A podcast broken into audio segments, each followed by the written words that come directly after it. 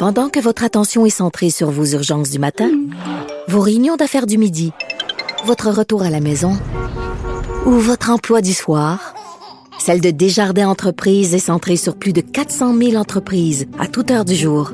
Grâce à notre connaissance des secteurs d'activité et à notre accompagnement spécialisé, nous aidons les entrepreneurs à relever chaque défi pour qu'ils puissent rester centrés sur ce qui compte, le développement de leur entreprise.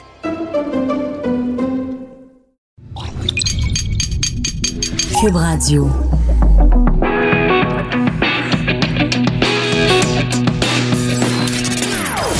Des opinions bien à elle. Sophie Durocher. Son franc-parler ne laisse personne indifférent. On n'est pas obligé d'être d'accord. Bonjour tout le monde, c'est Sophie, très content d'être avec vous en ce jeudi printanier du 14 mars 2019. Merci d'avoir choisi Cube Radio. Écoutez, vous vous rappelez il y a quelques mois seulement la grande série de télé dont tout le monde parlait, c'était évidemment la série Fugueuse et je vous en parle pas seulement parce que c'était à TVA, ça a vraiment été un phénomène de société, euh, euh, des, des, records de, de code d'écoute. On a tous été troublés par euh, l'histoire de cette jeune fille qui est tombée euh, aux mains d'un réseau de, de proxénètes. Ben, parfois la réalité dépasse la fiction. En tout cas, ce soir à JE, on va vous présenter un reportage vraiment troublant. Unité de la DPJ qui est entièrement consacrée à déprogrammer, entre guillemets, les fugueuses. On en parle avec, évidemment, l'animatrice de l'émission JE, Marie-Christine Bergeron. Bonjour, Marie-Christine. Bonjour, Sophie. Marie-Christine, tu as le don euh, à l'émission JE de venir nous chercher avec des sujets qui Ouais. nous ébranlent, qui nous font réfléchir et dans ce cas-ci, qui nous touchent profondément parce que dans les extraits qu'on a pu voir, euh, tu racontes, vous racontez des histoires de jeunes filles qui ont euh, vraiment vécu pardon l'enfer aux mains des proxénètes. Oui, et, et, et, quand vous dites qu'il nous bouleverse, je vais vous avouer, Sophie, euh, pour avoir fait de nombreux reportages par le passé, euh, des fugues au centre jeunesse, des témoignages également, on pense à un moment donné avoir tout entendu, avoir tout vu, parce que c'est vrai qu'on a entendu parler au cours des dernières années de l'exploitation sexuelle, de prostitution juvénile. Mais je vais vous avouer franchement que lorsque j'ai écouté les témoignages que ma collègue Elisabeth Laplante a recueillis, j'ai été soufflée par cette réalité crue et cette espèce de, de, de, de détachement un peu qu'on les fait de raconter ces histoires. Et on dirait que ces, ces jeunes filles-là sont, sont, sont tellement en fait tout près de l'enfance. On parle Mm. d'adolescentes, Sophie, de 12, 13, 14, 15 ans. C'est si jeune pour avoir un passé aussi trouble. Oui. Et euh, on, on- bon, dans les extraits, on va en entendre un un petit peu plus tard. euh, quand on comprend le quotidien, c'est-à-dire que bon, euh, quand on dit prostitution, quand on dit bon tomber dans l'enfer de la drogue et tout ça, c'est c'est des mots. Mais quand on comprend la réalité de ce que c'est au quotidien, ça donne envie de vomir et ça donne des frissons parce qu'en effet, elles sont elles sont jeunes et c'est comme si euh, le fait d'avoir vécu ça, ça les rend comme euh. Détaché. Oui, désensibilisé. Désen- Merci, Oui. Marie-Christine. C'est le mot que je cherchais. Oui, mais en fait, c'est comme ça que je le sens quand on les entend. On se dit, nous, mais mon Dieu, c'est épouvantable euh, d'avoir accepté, par exemple, de faire un gangbang avec six garçons. Et elle raconte ça comme si c'était la norme, comme si c'était euh, euh, euh, pratiquement cho- chose commune, alors que nous, on entend ça, on se dit, mais mon Dieu, tu as à peu près 14 ans et tu racontes ça. Ah, C'est affreux de voir, c'est ça, de, de- de- c'est ce que je disais à Elisabeth. On voit, parce qu'évidemment, on peut pas identifier cette, Bien ces, sûr. ces- ces jeunes filles-là qui ont été rencontrées, je vais le préciser, euh, dans une unité d'encadrement intensif de la DPJ. C'est évidemment un endroit où les caméras ont très, très, très rarement accès. Mhm. Alors, c'est là où les filles sont amenées après les fugues. Donc, après euh, leur passage dans la rue, après avoir eu ce contact avec le milieu de la prostitution. Donc, ils sont amenés dans ce milieu-là fermé, aseptisé, euh, parce que certaines ont des tendances suicidaires, d'autres sont, sont, sont, sont, vi- sont violentes. Et puis donc, on les amène dans des ateliers. Ça s'appelle Mia n'est plus à vendre. Alors, des heures d'atelier pour tenter justement de les déprogrammer. C'est vraiment ce que les intervenantes font. Et euh, dans, dans les ateliers pour leur expliquer. Et ce que j'ai trouvé aussi particulier dans, dans c'est que euh, on utilise même des des, euh, des pictogrammes. C'est un petit peu enfantin. Là, la lumière rouge, la lumière verte, Hum. la lumière orange pour dire attention là, on a des des une, une problématique. Un Si comportement à risque. Oui. Exactement. C'est c'est l'intervenante qui disait aux jeunes filles, quand un, jeune gar, un, jeune adulte, même un adolescent arrive avec une voiture de 100 000 dollars qui est à lui, il y a un problème. C'est une ah lumière rouge. Et combien de filles, combien de filles se sont prostituées pour lui, pour, pour lui payer cette voiture-là? C'est un petit peu ça le message qu'il faut voir derrière. Oui, et, et, les intervenantes nous présentent. Et, moi, je pense que c'est l'extrait qui m'a le plus, euh, ben, je dirais, bouleversé. C'est quand l'intervenante explique aux jeunes filles euh, ou les confronte, si on veut, avec l'horaire type. Oui. Alors, Marie-Christine, comme euh, disait Yvon Deschamps, on veut pas le savoir, on veut le voir, mais dans ce cas-ci, on veut l'entendre. Alors, on va l'écouter, si tu permets, euh, cet extrait-là, donc de JE, la présentation de ce soir à 21h à TVA. filles qui vont passer dans les motels. Mm-hmm. C'est majoritairement ça. L'horaire de ma journée, votre journée dans ce milieu-là, ça part sur un moyen temps. Midi, transport ma tante, Midi et demi, premier client de ma journée. Mais on en a eu des jeunes filles dans les derniers mois, euh, dernière année, que c'est aux 15, 20 minutes, 30 minutes les clients. Là. 4 heures, on est rendu au cinquième client. Fait que si tu installes une jeune fille dans une chambre d'hôtel, elle devient payante rapidement. Minuit, c'est à mon tour de danser. 14e client, 4 heures du matin, on revient me chercher. Je dois maintenant rendre des comptes. Puis rendre des comptes, c'est vraiment dans le sens rendre des comptes, c'est combien tu as fait de clients, puis je te prends ton argent, puis euh, tout ça est, comptabilisé. Euh, c'est un horaire que, que, que personne n'est capable de soutenir. Là, je veux dire, ça, c'est c'est c'est une dé. Euh, Et Sophie, quand je t'entendais oh. tout à l'heure dire quand la réalité dépasse la fiction, on verrait ça dans un téléroman, on dirait ça se fait pas. Ben non. Hein? Et c'est la triste réalité de ces jeunes filles-là qui finissent par raconter tout ça avec une espèce de détachement. Mm. Euh, euh, certaines que vous verrez ce soir euh, sont encore un peu dans, dans le déni. Mm. celle qu'Elisabeth a, a, a, rencontrée pour une entrevue plus approfondie après l'atelier, elles sont, sont, conscientes et maintenant réalisent à quel point elles trempaient dans un mm. milieu malsain et, et, et, dévastateur. Mais ça prend quelques jours, quelques semaines à ces jeunes filles-là à être manipulées par des par mm. des proxénètes, mais ça peut prendre des années hein, avant de réussir à les, à les, à les remettre sur, mm. sur un chemin plus simple. Imaginez quand même les, les, séquelles par la suite. Il y a la honte, la culpabilité.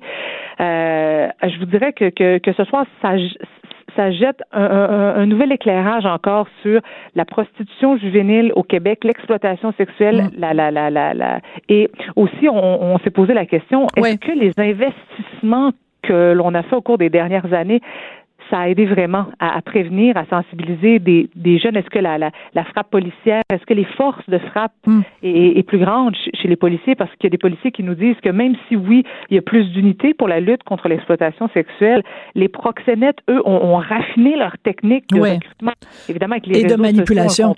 oui, mais, mais mais ce que je trouve intéressant aussi dans les extraits que j'ai vus, c'est que je me dis bon, ce soir 21h à TVA, il y a plein de gens qui vont écouter ça euh, en, en famille ou qui vont l'écouter. Mais les clients, j'espère qu'il y a des clients qui vont écouter ça, puis qui vont se dire, tu sais, lui, eux, mettons que c'est un 15 minutes, lui. Mais là, il va se rendre compte peut-être de l'impact sur la jeune fille euh, qui, qui l'a fréquenté juste pendant 15 minutes. Et j'espère que ça va ouvrir les esprits. Pas juste des jeunes filles qui vont regarder ça en disant, ouais, si je fugue, je risque de me retrouver pogné là-dedans mais aussi des clients potentiels qui vont se dire, je vais y penser à deux fois la prochaine fois avant de recourir à, ces, à ces services-là.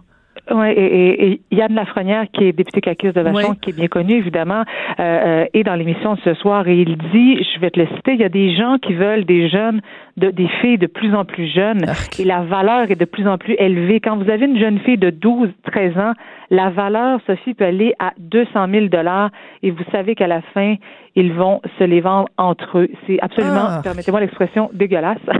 Et euh, donc, euh, oui, effectivement, si malheureusement il y a encore autant de jeunes filles qui se prostituent, c'est qu'il y a encore autant de clients.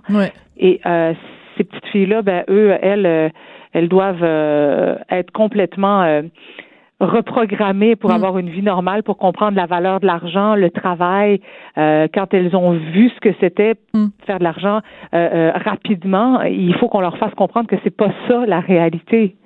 Donc, Ah, c'est tout un tout un reportage. Écoutez, j'en, écoute, j'en ai vu juste des quelques extraits, puis déjà, je suis complètement euh, à l'envers. Donc, c'est sûr que, que je regarderai ça au complet ce soir à 21h. Merci beaucoup d'être venu nous en parler. Et puis, ben, salutations à Elisabeth euh, Laplante qui a fait, qui a fait les entrevues. Merci beaucoup, Marie-Christine. Merci beaucoup. Merci, Marie-Christine Bergeron, donc ma collègue qui est animatrice de l'émission JE. Donc, ce soir, à voir à 21h, cette unité de la DPJ qui est entièrement consacrée à déprogrammer les fugueuses, très particulier. Euh, on se retrouve après la pause. Écoutez, je suis sûre que ça va vous interpeller des mères qui disent, moi, quand je fume un joint, je deviens une meilleure maman. On en parle après la pause. Sophie Durocher. On n'est pas obligé d'être d'accord. Alors, je vous avais dit que c'était une pause, mais ça a été une pause de courte durée. Faut juste que je vous explique, c'est drôle. Parce que mon collègue Hugo Veilleux me donne une petite feuille avec tout marqué le déroulement de mon émission. Puis quand c'est une pause publicitaire, ben, il met pause publicitaire. Puis quand c'est ce qu'on appelle communément dans le langage de la radio un sweep, ça dure juste une mini, mini, mini, mini pause, ben, il me l'écrit puis il le souligne avec un crayon vert puis il l'écrit en lettres majuscules. Ben, il faut croire que je suis aveugle, sourde et muette.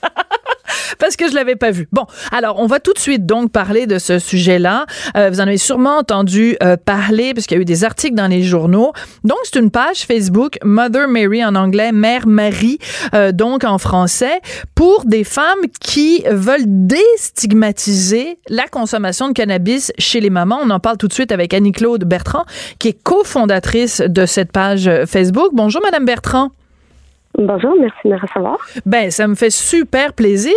Moi, je suis, euh, je vais vous le dire d'emblée, je suis mitigée. Je sais pas trop où me situer. D'un côté, euh, je, trouve que en effet, les être maman, c'est euh, la charge mentale la plus lourde qu'on peut avoir. Donc, si on peut se payer un petit verre de vin rouge ou un petit joint à la fin de la soirée, pourquoi pas? En même temps, je trouve que si on banalise ça, ça risque d'être euh, dangereux. Est-ce que vous, vous avez pesé le pour et le contre quand vous avez parti votre page Facebook? Oh oui, absolument. pour moi, c'est quelque chose de, qui m'interpelle vraiment tout à, tous les jours euh, à cause de, mon expérience euh, avec le cannabis, dans le fond. Euh, je pense que ce qui est intéressant, c'est que la plus grosse partie de l'histoire qui a été oubliée, c'est que vraiment, pour la plupart des mamans, c'est une alternative justement meilleure à des médicaments qui sont beaucoup plus forts, qui ont des effets secondaires beaucoup plus néfastes, si on peut dire.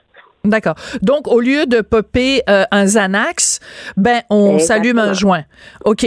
Mais, mais en même temps, je pense que c'est important. Oui, d'accord, le cannabis a été légalisé. On comprend donc tout ce qu'il y a une raison pour laquelle il a été euh, décriminalisé. C'est que euh, on veut pas que ça tombe aux mains de, euh, justement, du crime organisé. Par contre, euh, légaliser le cannabis, ça veut pas dire qu'on dit que c'est un produit inoffensif non plus. C'est là que j'ai, j'ai un, un petit problème avec votre page Facebook, c'est que euh, moi, j'imagine, mettons une maman qui est seule à la maison avec ses trois enfants, puis elle fume un joint. Mettons que son plus jeune se pète la tête sur le coin de la commode, puis il faut qu'elle prenne le volant pour amener son enfant à l'hôpital. Est-elle en état de conduire? C'est sûr que je comprends, euh, dans le fond, euh, les, inquiétudes parce que, évidemment, si ça, c'est l'information qui est disponible sur la page Facebook et pas euh, la même chose qui est disponible dans la communauté. Donc, on est vraiment axé justement sur montrer les biens et les pour, les pour et les contre, dans le fond, les deux côtés. donc, nous, d'habitude, ce qu'on fait, c'est qu'on va, on va, les mamans, ils vont venir dans le groupe, ils vont poser une question à propos, dans le fond, de comment utiliser le cannabis, pourquoi ils vont l'utiliser, etc. Puis, on va on a une équipe, dans le fond, qui, qui fait ça quasiment à temps plein. Euh, dans le fond, on, on regarde euh, les, toutes les études qui ont été faites mhm. euh, partout dans le monde. On va leur donner ça, puis on va essayer aussi de trouver des articles qui sont comme un petit peu plus faciles à digérer. Puis on va dire, voilà, vous pouvez faire vos propres conclusions. Parce que dans le fond, je pense que c'est ça qui manque énormément dans la conversation du cannabis, mhm. c'est les deux. Parce que oui, il y, a, des effets secondaires, il peut y avoir des risques comme toute substance, comme l'alcool, comme les, les, médicaments pharmaceutiques, mais pas pour l'alcool, je veux dire, mais pour les mm-hmm. médicaments pharmaceutiques, oui, il y a des positifs, et c'est la même chose avec le cannabis, et des fois, les positifs, ben, c'est, ils, valent la peine, dans le fond, ça vaut le risque.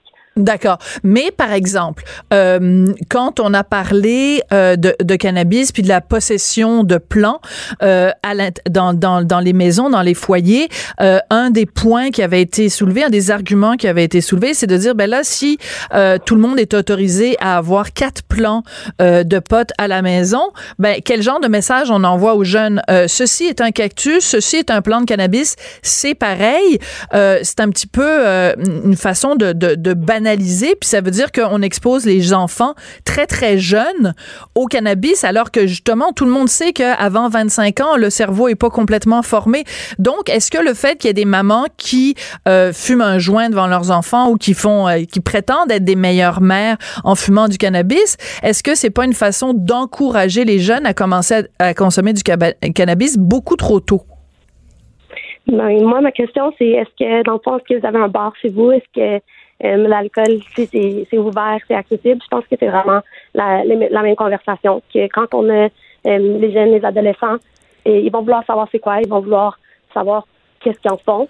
Même si on leur dit fais pas ça, c'est pas bon, on n'en parle pas, euh, on sait que ça marche pas. Dans le fond, ils vont, ils vont, ils vont quand même le faire. Ils vont trouver leurs informations, euh, on sait pas où. Donc, j'aimerais mieux avoir les conversations puis savoir que mes enfants, dans le fond, ils vont faire leur propre, euh, leur propre décision basée sur ça. Là. Je pense que c'est vraiment la même approche que l'alcool. On ne peut pas prétendre que ça n'existe pas, puis prétendre que que c'est ça que c'est la mauvaise, la pire chose, là, parce que quand on va regarder, je pense que dans quelques années, on va commencer à avoir des statistiques, euh, puis on va voir que le cannabis et l'alcool chez les jeunes, dans des dans des situations sociales, ça a complètement euh, des effets différents. Là. Je veux dire, des fois, les gens, euh, ils font ils font des jokes qu'il y a comme cinq gars ensemble qui vont boire de l'alcool, ils vont se battre.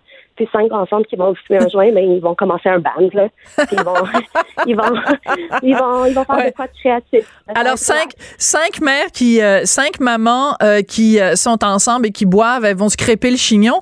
Puis cinq mamans qui sont ensemble et qui fument un joint, elles font quoi? Ah, ben, dans le fond, elles vont, elles vont dire à quel point euh, elles sont heureuse, à quel point comme on lâche pas, à quel point on va on va partager euh, les, les joies d'être maman. Là, c'est vraiment on se sent seul, on a beaucoup de culpabilité les mamans qui fument, qui, qui, qui fument, puis je pense que c'est vraiment pas nécessaire. il faut qu'on arrête de juger ce que les autres euh, ce que les autres elles font, surtout quand on est maman. toutes nos décisions en tant que mère sont jugées. Tout le temps. ça vient de où? c'est insupportable. Moi, moi c'est c'est euh, c'est quelque chose que j'ai remarqué du jour où j'ai eu mon enfant, il y a 11 ans, euh, le mm-hmm. regard des gens. Ah, tu l'allais trop longtemps. Ah, tu l'allais pas assez. Ah, pourquoi tu le parles de même? Ah, pourquoi tu l'habilles comme ça? On peut-tu, s'il vous plaît, se faire hum, hum, hum, la paix? Exactement. C'est pour c'est insupportable. C'est Marie. C'est exactement ça, ça. Ça vient de ça parce que on, on sentait, c'est ça, on sentait juste, on sentait seul. On, on se disait, on n'est pas les seuls à faire ça, c'est impossible.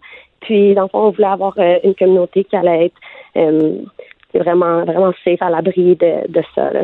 Oui, il y a un côté un peu, euh, je sais pas si vous vous souvenez, peut-être que vous êtes trop trop jeune pour ça, mais euh, quand la série euh, télé Desperate Housewives avait commencé, c'était beaucoup des femmes bon qui habitent dans le même quartier puis qui trouvent ça dur parfois être maman puis la, la, vie à la maison puis tout ça, fait qu'elles se réunissaient puis après elles buvaient un verre puis c'était vraiment là, tu sais, moi j'avais fièrement, je portais fièrement mon t-shirt Desperate Housewives, je me reconnaissais un petit peu là-dedans, pas la partie, pas la partie par contre où ils avaient comme kidnapper quelqu'un, puis c'était dans le fond du sous-sol. Enfin bon, bref.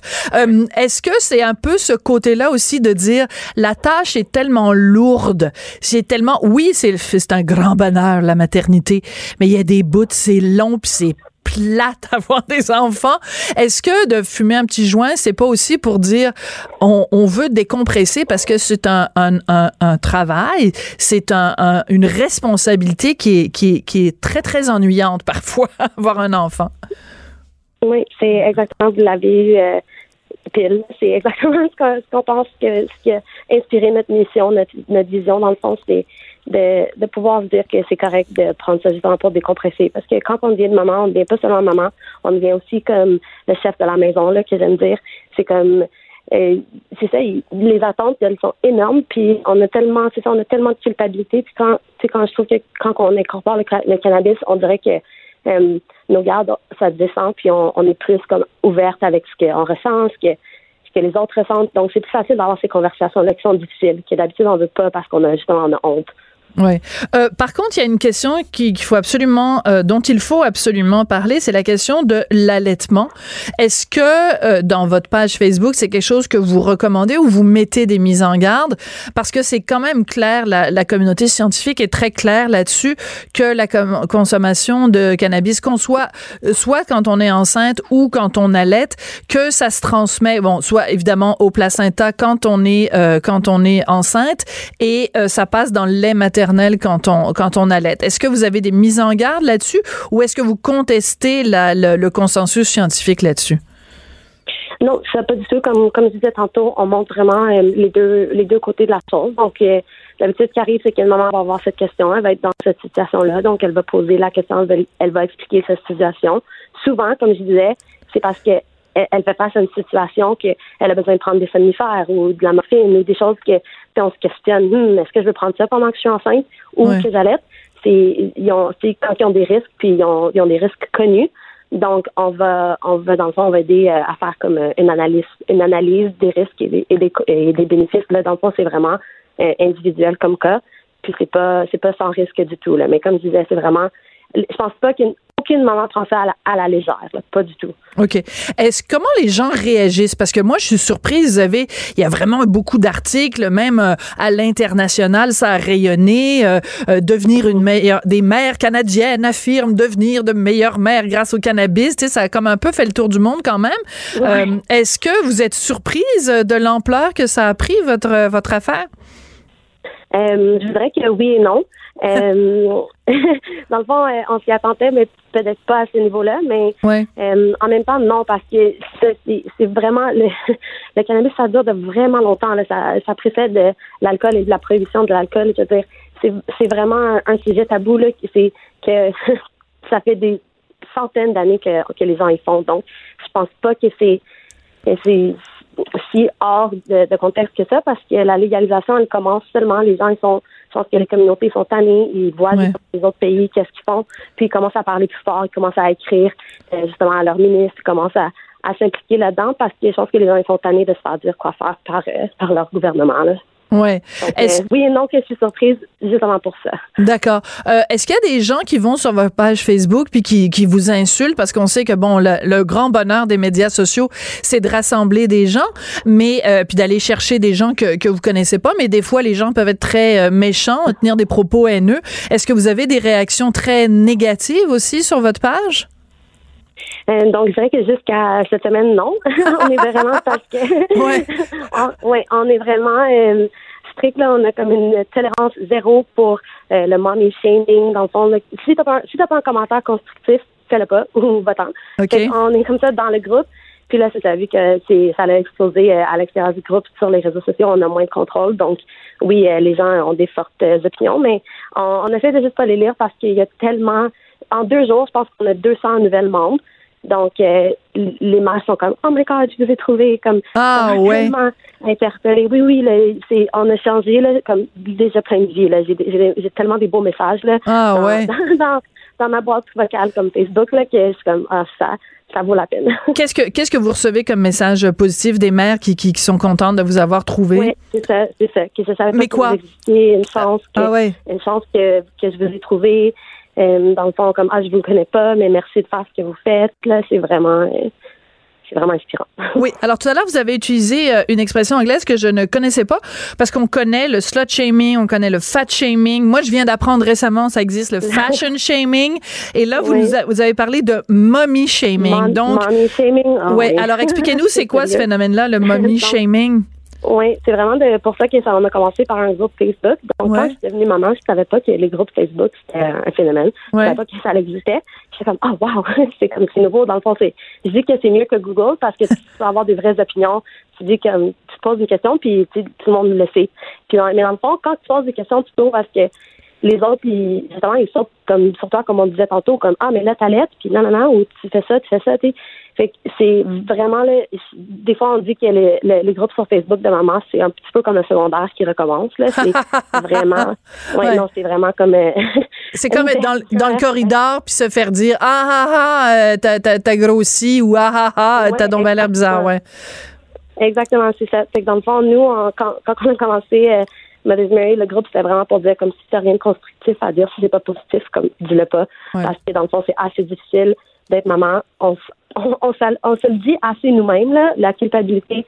Puis, tu sais, le, des fois, ça peut aller jusqu'à la haine pour quand, quand qu'est-ce qu'on fait de mauvais comme maman. Là. Je pense que on, est tout assez dur sur nous-mêmes, qu'on n'a pas besoin d'être dur sur les autres. Là. Ouais. Moi, je me dis tout le temps, à la fin de la journée, on essaye de faire de notre mieux. Puis ceux qui sont pas contents, ben, tant pis pour eux. Exactement, c'est ça. Si nos enfants, ils ont mangé, ils ont, ils ont, bien dormi, ils ont, ils ont un toit, ça, on a, réussi pour la journée. Ben, surtout s'ils ont de l'amour. Après, manger trois fois par jour, c'est moins grave. Non, non, c'est une blague que je fais, c'est une blague. l'amour, c'est quand même ce qui est de plus important. Puis je pense pas que euh, un joint, ça va vous empêcher de donner de l'amour euh, à vos enfants. Mais en tout cas, il faut faire attention quand même non plus de pas banaliser tout ça. Mais ça a été un plaisir euh, de vous parler, Annie-Claude Bertrand. Et puis je, je sais que j'ai pas le temps parce que Hugo me fait des gros yeux. Mais Mother Mary, c'est bon, évidemment un jeu de mots, marijuana et tout ça. Mais est-ce que c'est un petit peu un clin d'œil aux Beatles puis Mother Mary comes to me euh, dans la chanson Lady B, ouais? OK, parfait. ma partenaire, elle va être vraiment contente que vous l'avez capté. Ah, je suis la seule qui l'a vu? Non, non, juste que c'est définitivement euh, un petit peu de ça aussi. ben oui, euh, Mother Mary comes to me speaking words of wisdom, let it be, let it be. Bon, ben voilà. OK, parfait. Merci beaucoup. Merci à vous, c'est un plaisir. Annie-Claude Bertrand, qui est co-fondatrice de Mother Mary, Mère Marie, ce groupe euh, donc de jeunes Canadiennes qui prétendent que le cannabis leur permet d'être une meilleure mère. Cette dernière chronique fait jaser? Écoutez pourquoi. De 14 à 15. On n'est pas obligé d'être d'accord. Cube Radio. Vous le savez, peut-être Cube Radio, nos studios sont installés en plein centre-ville de Montréal. On peut pas être vraiment, on peut pas être plus central que ça. On est juste en face du parc Émilie Gamelin où se réunissent peut-être les gens les plus euh, démunis, les plus perdus, les plus isolés de la ville, donc au coin de Sainte-Catherine et Berry. Donc tous les jours, nous les animateurs, toute l'équipe de, Cube Radio, on côtoie euh, des gens sans abri, des gens des gens multipoqués, des gens euh, brisés par la vie. Et euh, je pense que nous tous, ça nous a tous rendus beaucoup plus sensibles à cette réalité-là que peut-être avant on côtoyait moins ou qu'on connaissait peut-être de façon virtuelle, mais là on l'a vraiment en plein en plein visage.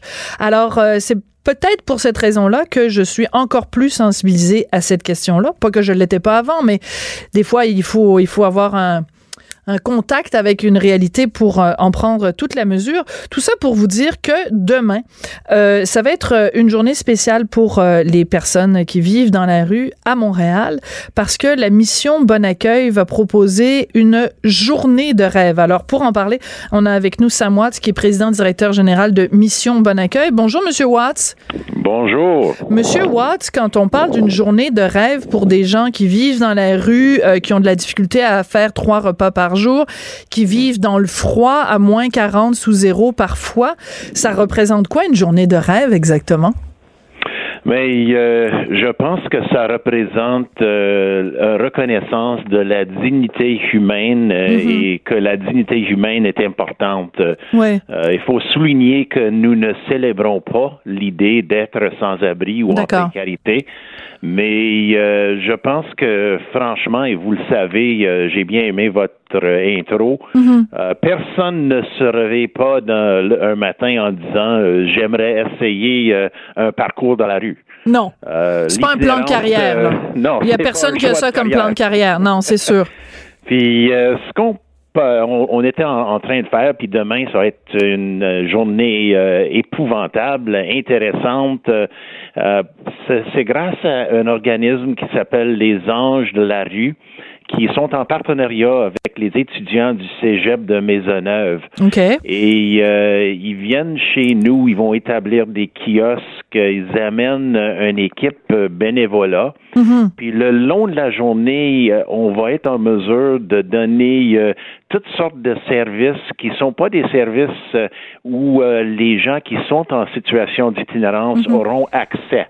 D'accord. Et euh, ça va être un- une journée de service, en effet. D'accord. Alors, juste revenir en, en, en arrière, vous avez dit que ça allait être une journée épouvantable. What do you mean? I think, I think, uh, m- maybe there's a word in English. Peut-être qu'il y a un mot en anglais que vous vouliez utiliser. Parce que épouvantable en français, ça fait pas. Ah, OK. Incroyable. Amazing, formidable, génial. OK.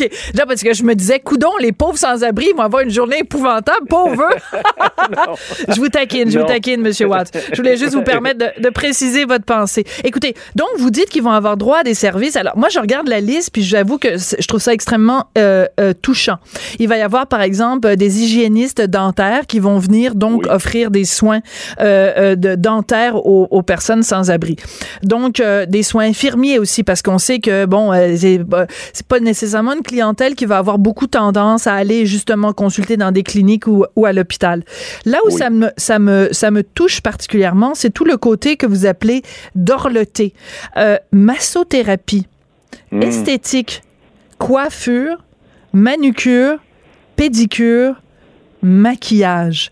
Qui a eu cette idée-là de dire on va prendre des gens qui vivent dans la rue et on va leur redonner une dignité? Manicure, pédicure, je ne sais pas, il y a quelque chose qui me touche énormément là-dedans de penser que quelqu'un qui vit dans la rue va avoir quelque chose qui- que nous, on se paye puis on n'y pense même pas. Là. On fait ça comme si de rien n'était. Là.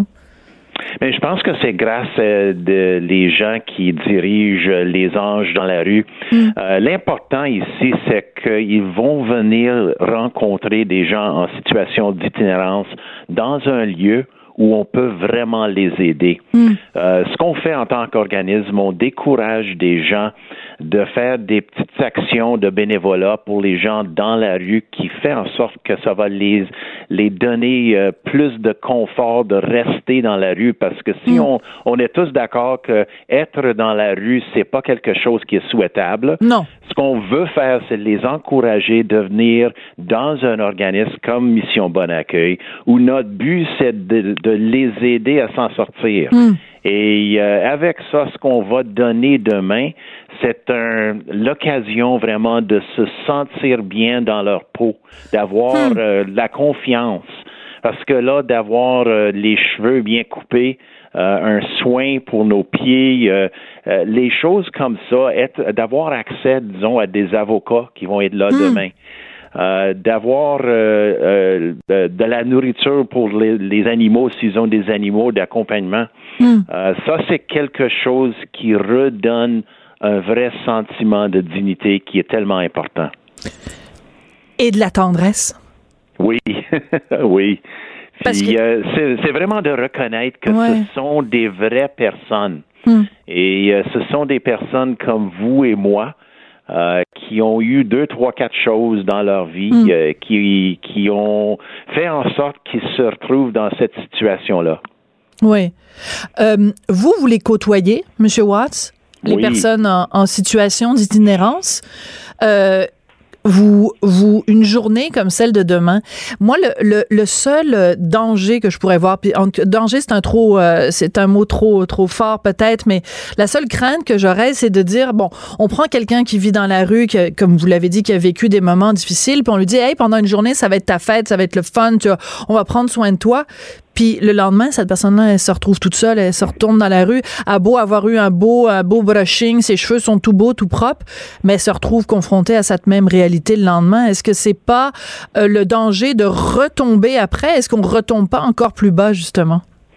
Et c'est exactement ça. C'est un danger, mais ce que ça nous donne, Ouais. c'est vraiment l'opportunité d'avoir une conversation avec ces gens-là. Hmm. Et euh, parce qu'ils vont être entourés euh, d'intervenants, de travailleurs sociaux. Et notre but à Mission Bon Accueil, c'est, c'est pas de garder des clients. On veut pas garder nos clients. On veut, euh, on veut perdre les clients pour toutes les bonnes raisons. Ah, c'est bon, Et ça. C'est Ouais. avec ça qu'on qu'on qu'on essaie d'aider des gens ici à, la mission, par exemple. On a une clinique dentaire gratuite.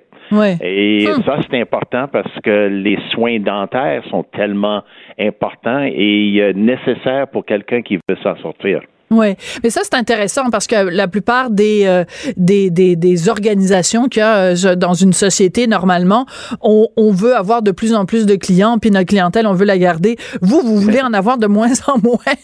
Exactement.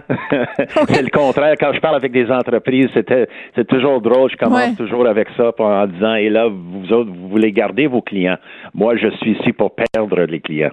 Ouais, mais en même temps, vous voulez les perdre, mais pendant qu'ils sont vos clients, vous voulez en prendre soin. Et euh, et, et euh, vous diriez parce que bon, comme je vous le disais euh, dans l'intro, euh, tous les jours, hein, à l'aller, au retour, euh, je, je, je, côtoie cette, cette clientèle-là, enfin pas cette clientèle-là, cette partie de la population, nos, nos, voisins, nos concitoyens et concitoyennes.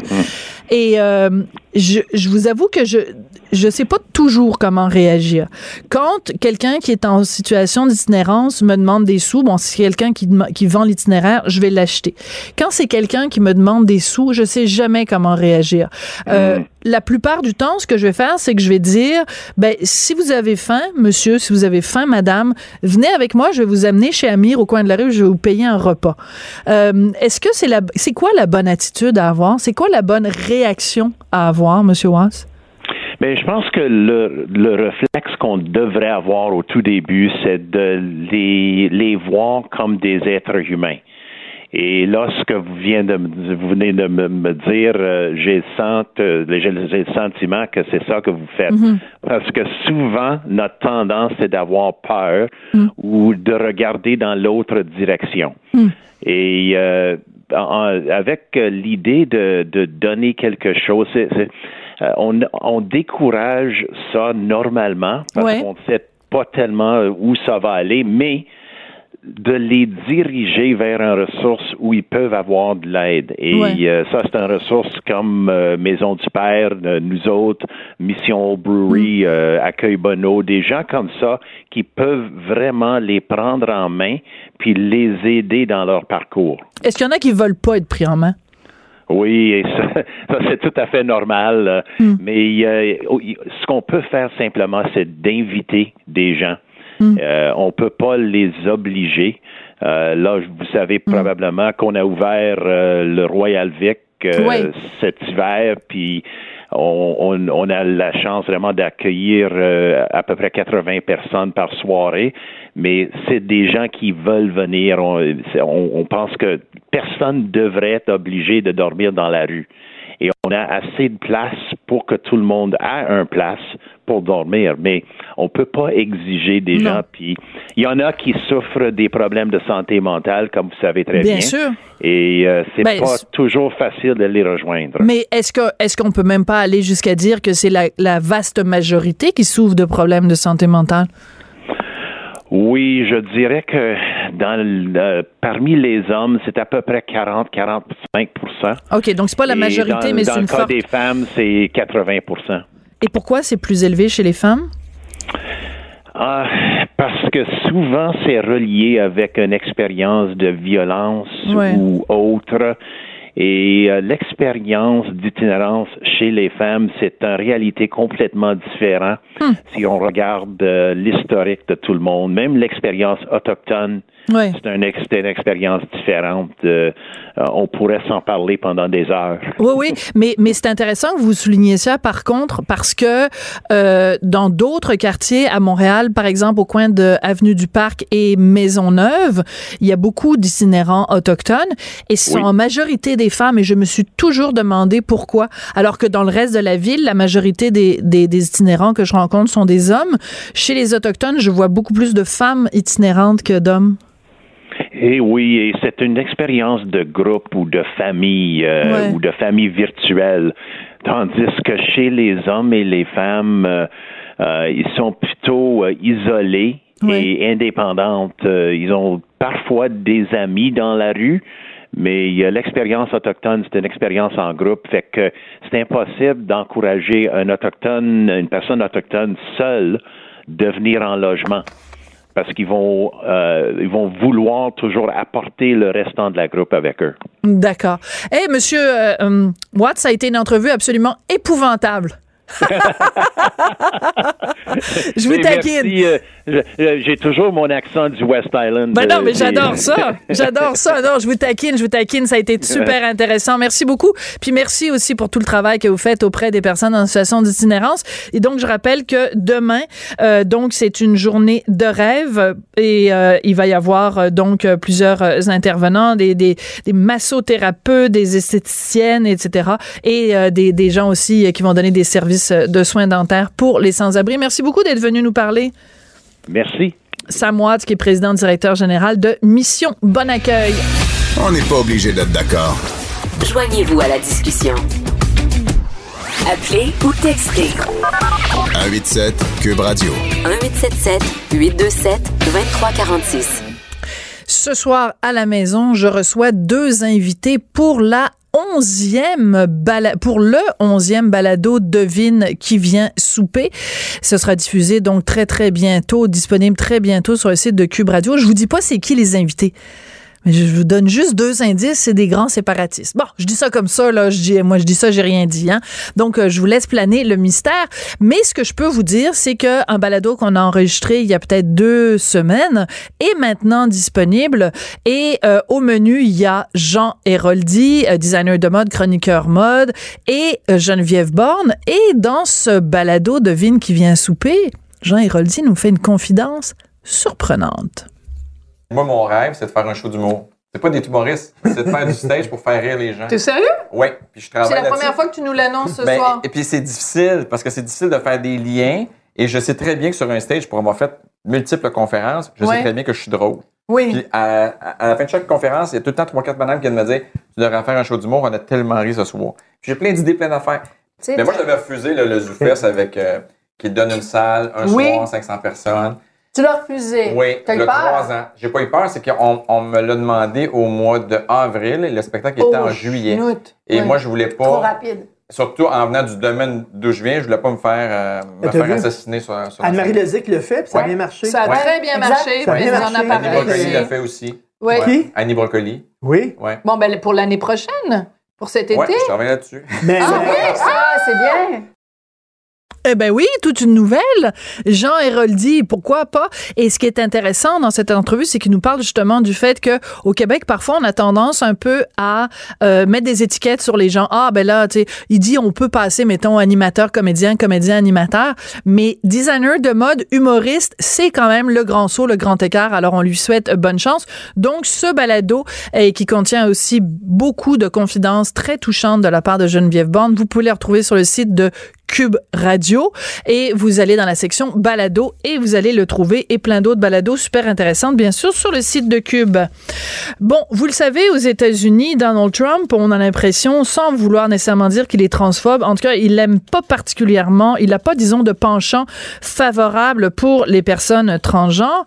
Et là hier, le Pentagone a annoncé une nouvelle politique et je vous lis euh, la dépêche pour être bien précise, une politique qui limite strictement l'enrôlement de recrues transgenres aux personnes n'ayant pas changé de sexe et n'ayant pas l'intention de le faire, les contraignant de facto à servir sous leur genre de naissance.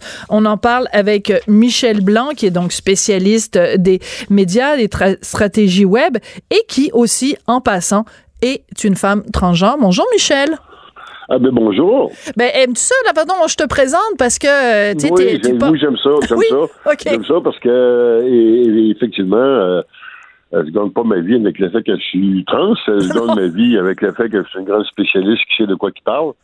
Euh, D'ailleurs, j'arrive euh, d'un voyage en France où euh, j'étais conférencière pour euh, tous les leaders nationaux euh, de Royal Canin. Euh, alors, je suis bien fier de ça. Euh, C'est, c'est, euh, Bon, ben écoute, on n'est pas là pour parler de nourriture pour chiens, mais pourquoi pas? ben oui, Pourquoi ben pas? oui, ben non, oui. écoute, Mais- c'est c'est que je prenais la peine de spécifier ça parce que je sais que chaque fois qu'on se parle euh, pour des questions euh, qui concernent les personnes transgenres, tu nous le dis toujours et tu as parfaitement raison de le dire que tu aimerais ça aussi des fois qu'on te reçoive pour parler euh, de stratégie web et de marketing internet. Et donc à chaque fois que je t'appelle pour parler de personnes transgenres, je suis toujours un peu gênée. En même qu'est-ce que tu veux? Je dis, s'il y en avait 22 Michel Blanc au Québec, ben, on appellerait les 21 autres, mais il y en a juste une, fait que c'est toi qu'on appelle. Alors, écoute, parlons donc de cette attitude du Pentagone qui limite l'enrôlement de personnes transgenres. Ce que je lis dans le communiqué, enfin, dans le texte de presse, ce que je trouve hallucinant, c'est qu'on dit, OK, on, va accepter les transgenres, mais il faut pas que vous ayez changé de sexe. Ben, parce qu'on est en train de faire une discrimination. Les, les, les, les transgenres qui ont gardé leur pénis, puis celles qui sont enlevées le pénis, on vous considère pas de la même façon. C'est un peu ridicule. Euh, ben, ça vient euh, définitivement de Trump, hein, parce que les euh, patrons de l'armée américaine avaient déjà accepté les trans dans l'armée, puis ça allait vraiment très bien.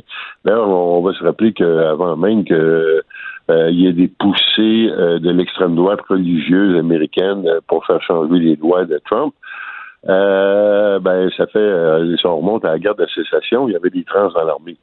Euh, fait que c'est pas nouveau, là, tu sais. Attends deux euh, secondes. Wow, wow, wow, wow, Attends deux secondes, Michel.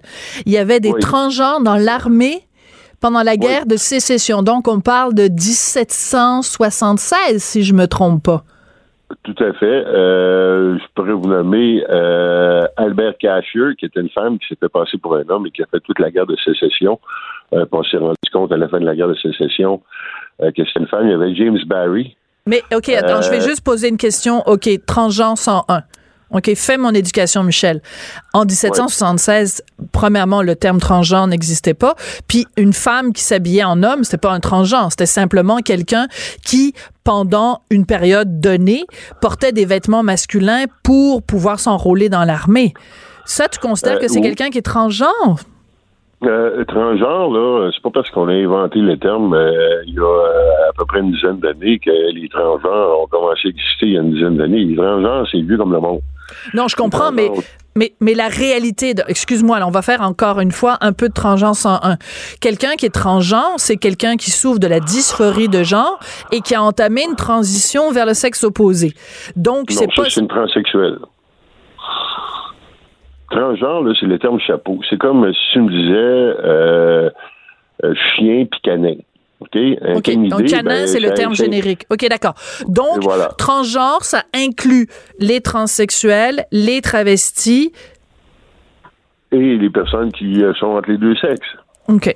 Parfait. Bon, alors, alors il y avait des trans alors, on va dire le mot trans, là. Oui, oui, ça va être plus simple. Euh, bon, c'est plus simple. Regarde, il y, a, un des plus grands espions de la Révolution française, c'était le chevalier Déon, euh, qui s'est bien en femme, euh, qui était à la cour de Russie, qui était espion pour Louis XIV et qui vivait sa vie en femme, mais pourtant c'était un homme. Hmm. Albert Cashier, qui était un soldat décoré hmm. pendant la guerre de sécession, était une femme. Euh, James Barry, euh, dans l'armée britannique, euh, qui était un des plus grands chirurgiens de guerre dans le temps de la guerre des Boers, hum. ben, c'était une femme qui vivait en homme. Je ne savais pas. Ben, ben c'est pour ça qu'on t'appelle, Michel. Ben oui. Ben oui. on va se souvenir de Kristen Beck. Lady Valor, vous avez entendu parler, Lady Valor, qui était Navy SEAL, qui est décorée de la Purple Heart, qui est la plus haute distinction américaine. Euh, et qui, euh, après son service de Navy SEAL, faisait partie de Navy SEAL 6, Team 6, euh, qui était le groupe tactique des Navy SEAL. Ben, vous savez, c'est quoi les Navy SEAL? Les Navy SEAL. C'est parce qu'on a de la difficulté à t'entendre, ma belle Michel. On a de la difficulté à t'entendre, puis pour quelqu'un qui travaille en, marketing Internet, puis en web, puis tout ça, on a un problème avec ta technologie, ma chère. Alors, je sais pas, peut-être changer ton téléphone d'orientation, peut-être mettre plus près de la fenêtre ou quelque chose, parce qu'on te perd, puis comme c'est intéressant ce que tu racontes. Donc, même dans les Navy SEAL, il y avait, il y avait, il y a des trans. Euh, tout à fait. Euh, puis euh, Christine Beck, ben, après son service, a changé de sexe et bon, elle a même essayé de devenir sénateur. mais Christine Beck, c'était un des militaires les plus décorés de, hum. l'histoire récente américaine. je vais même vous dire pire que ça. tu sais, tout l'armement américain euh, on s'entend que c'est extrêmement informatisé. Euh, et que cette informatisation-là, ça marche sur des cartes à puce.